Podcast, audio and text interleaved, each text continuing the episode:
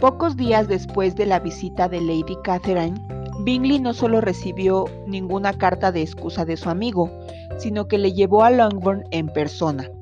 Los caballeros llegaron temprano y antes de que la señora Bennet tuviese tiempo de decirle a Darcy que había venido a visitarle su tía, cosa que Elizabeth temió por un momento, Bingley, que quería estar solo con Jane, propuso que todos salieran de paseo. Se acordó así, pero la señora Bennet no tenía costumbre de pasear y Mary no podía perder el tiempo.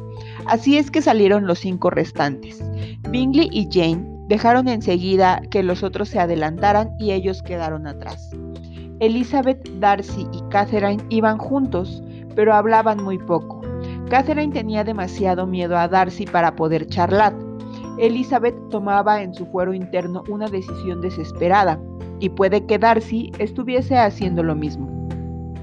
Se encaminaron hacia la casa de los Lucas porque Catherine quería ver a María y como Elizabeth creyó que esto podía interesarle a ella, cuando Catherine les dejó, siguió andando audazmente sola con Darcy. Llegó entonces el momento de poner en práctica su decisión y armándose de valor dijo inmediatamente, Señor Darcy, soy una criatura muy egoísta que no me preocupo más que de mis propios sentimientos, sin pensar que quizá lastimaría los suyos. Pero ya no puedo pasar más tiempo sin darle a usted las gracias por su bondad sin igual para con mi pobre hermana. Desde que lo supe he estado ansiando manifestarle mi gratitud. Si mi familia lo supiera, ellos también lo habrían hecho. Siento muchísimo, replicó Darcy en tono de sorpresa y emoción, que haya sido usted informada de una cosa que, malinterpretada, podía haberle causado alguna inquietud. No creí que la señora Gardner fuese tampoco reservada. No culpe a mi tía. La indiscreción de Lidia fue lo primero que me descubrió su intervención en el asunto, y como es natural, no descansé hasta que supe todos los detalles. Déjeme que le agradezca una y mil veces en nombre de toda mi familia el generoso interés que le llevó a tomarse tanta molestia y a sufrir tantas mortificaciones para dar con el paradero de los dos. Si quiere darme las gracias, repuso Darcy, hágalo solo en su nombre. No negaré que el deseo de tranquilizarla se sumó a las otras razones que me impulsaron a hacer lo que hice. Pero su familia no me debe nada. Les tengo un gran respeto, pero no pensé más que en usted. Elizabeth estaba tan confusa que no podía hablar. Después de una corta pausa, su compañero añadió, Es usted demasiado generosa para burlarse de mí. Si sus sentimientos son aún los mismos que en el pasado abril, dígamelo de una vez. Mi cariño y mis deseos no han cambiado, pero con una sola palabra suya no volveré a insistir más. Elizabeth, sintiéndose más torpe y más angustiada que nunca ante la situación de Darcy, hizo un esfuerzo para hablar enseguida, aunque no rápidamente. Le dio a entender que sus sentimientos habían experimentado un cambio tan absoluto desde la época a la que él se refería, que ahora recibía con placer y gratitud sus proposiciones. La dicha que esta contestación proporcionó a Darcy fue la mayor de su existencia y se expresó con todo el calor y la ternura que pueden suponerse en un hombre locamente enamorado. Si Elizabeth hubiese sido capaz de mirarle a los ojos, habría visto cuán bien se reflejaba en ellos la delicia que inundaba su corazón. Pero podía escucharle y los sentimientos que Darcy le confesaba y que le demostraban la importancia que ella tenía para él, hacían su cariño cada vez más valioso. Siguieron paseando sin preocuparse de la dirección que llevaban. Tenían demasiado que pensar, que sentir y que decir para fijarse en nada más. Elizabeth supo enseguida que debían su acercamiento a los afanes de la tía de Darcy, que le visitó en Londres a su regreso y le contó su viaje a Longbourn, los móviles del mismo y la sustancia de su conservación con la joven, recalcando enfáticamente las expresiones que denotaban a juicio de su señoría la perversidad y descaro de Elizabeth, segura de que este relato le ayudaría en su empresa de arrancar a su sobrino la promesa que ella se había negado a darle. Pero por desgracia para su señoría, el efecto fue contraproducente. Gracias a eso, concebí esperanzas que antes apenas me había atrevido a formular. Conocía de sobra el carácter de usted para saber que si hubiese estado absoluta e irrevocablemente decidida contra mí, se lo habría dicho a Lady Catherine con toda claridad y franqueza. Elizabeth se ruborizó y se rió contestando. Si conocía usted de sobra mi franqueza para creerme capaz de eso, después de haberle rechazado tan odiosamente cara a cara, no podía tener reparos en decirle lo mismo a todos sus parientes. No me dijo nada que no mereciese. Sus acusaciones estaban mal fundadas, pero mi proceder con usted era acreedor del más severo reproche. Aquello fue imperdonable. Me horroriza pensarlo. No vamos a discutir quién estuvo peor aquella tarde, dijo Elizabeth. Bien mirado, los dos tuvimos nuestras culpas, pero me parece que los dos hemos ganado en cortesía desde entonces. Yo no puedo reconciliarme conmigo mismo con tanta facilidad. El recuerdo de lo que dije e hice en aquella ocasión es y será por mucho tiempo muy doloroso para mí. No puedo olvidar su frase tan acertada, si se hubiese portado usted más caballerosamente. Estas fueron sus palabras. No sabe, no puede imaginarse cuánto me han torturado, aunque confieso que tardé en ser lo bastante razonable para reconocer la verdad que encerraban. Crea usted que yo estaba lejos de suponer que pudieran causarle tan mala impresión. No tenía la menor idea de que le afligirían de ese modo. No lo dudo. Entonces me suponía usted desprovisto de todo sentimiento elevado, estoy seguro. Nunca olvidaré tampoco su expresión al decirme que de cualquier modo que me hubiese dirigido a usted no me habría aceptado. No repita todas las palabras de aquel día. Hemos de borrar ese recuerdo. Le juro que hace tiempo que estoy sinceramente avergonzada de aquello. Darcy le habló de su carta. ¿Le hizo usted rectificar su opinión sobre mí? ¿Dio crédito a su contenido? Ella le explicó en efecto que le había producido y cómo habían ido desapareciendo sus anteriores prejuicios. Ya sabía, prosiguió Darcy, que lo que le escribí tenía que apenarla, pero era necesario. Supongo que habrá destruido la carta, había una parte, especialmente al empezar, que no querría que volviese usted a leer. Me acuerdo de ciertas expresiones que podrían hacer que me odiase.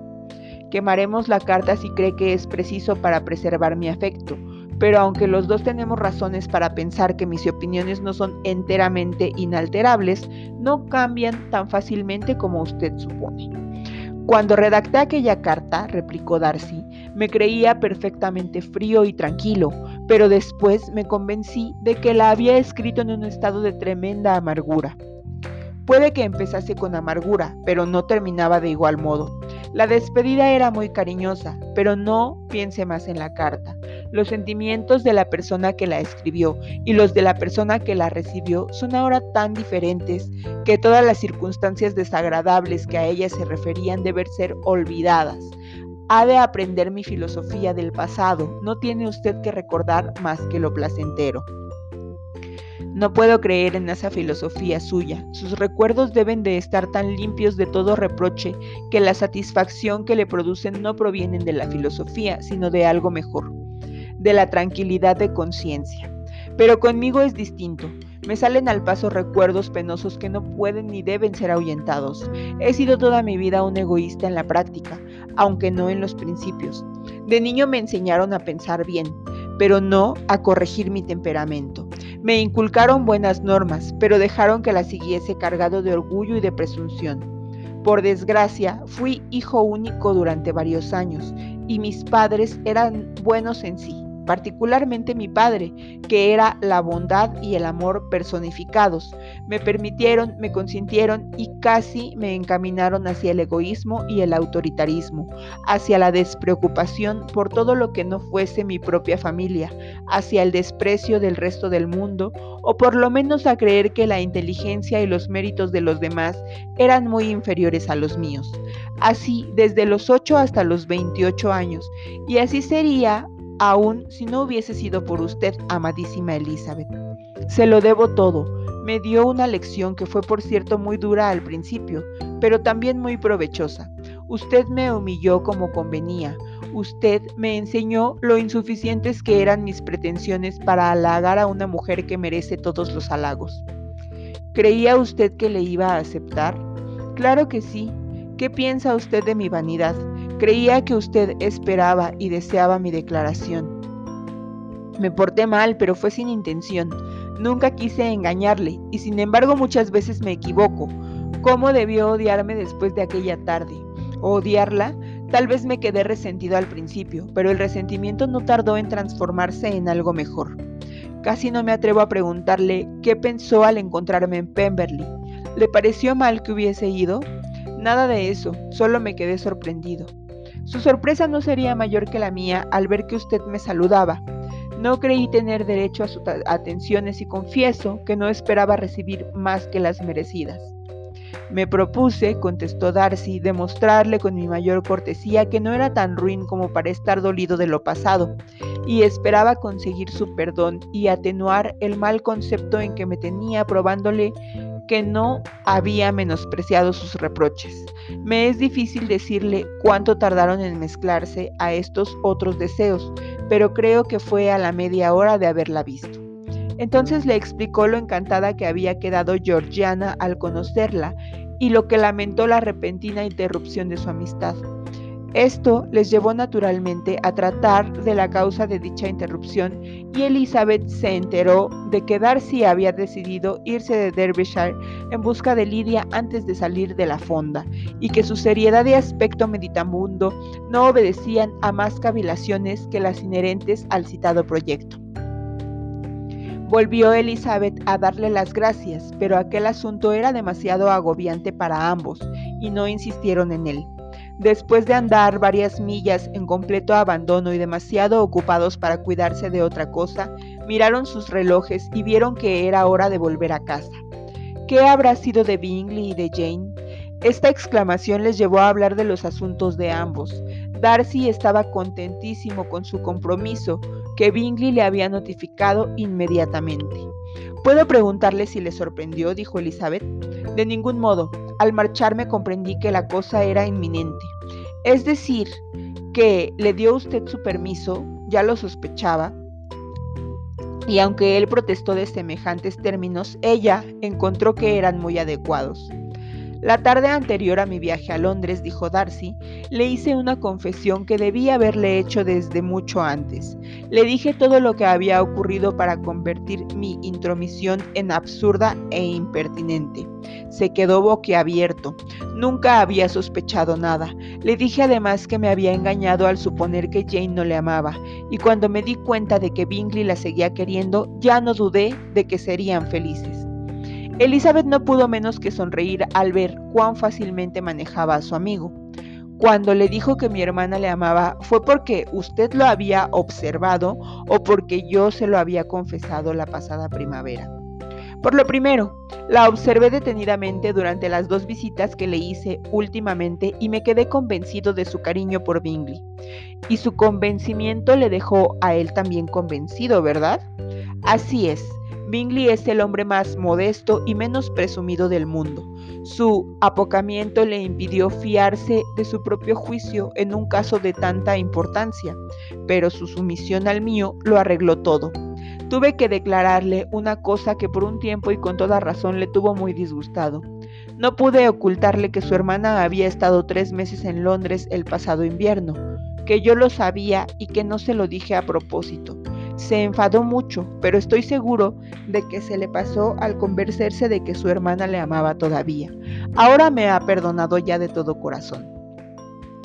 Elizabeth habría querido añadir que Bingley era el más estupendo de los amigos por la facilidad con que se le podía traer y llevar, y que era realmente impagable. Pero se contuvo Recordó que Darcy tenía todavía que aprender a reírse de estas cosas y que era demasiado pronto para empezar.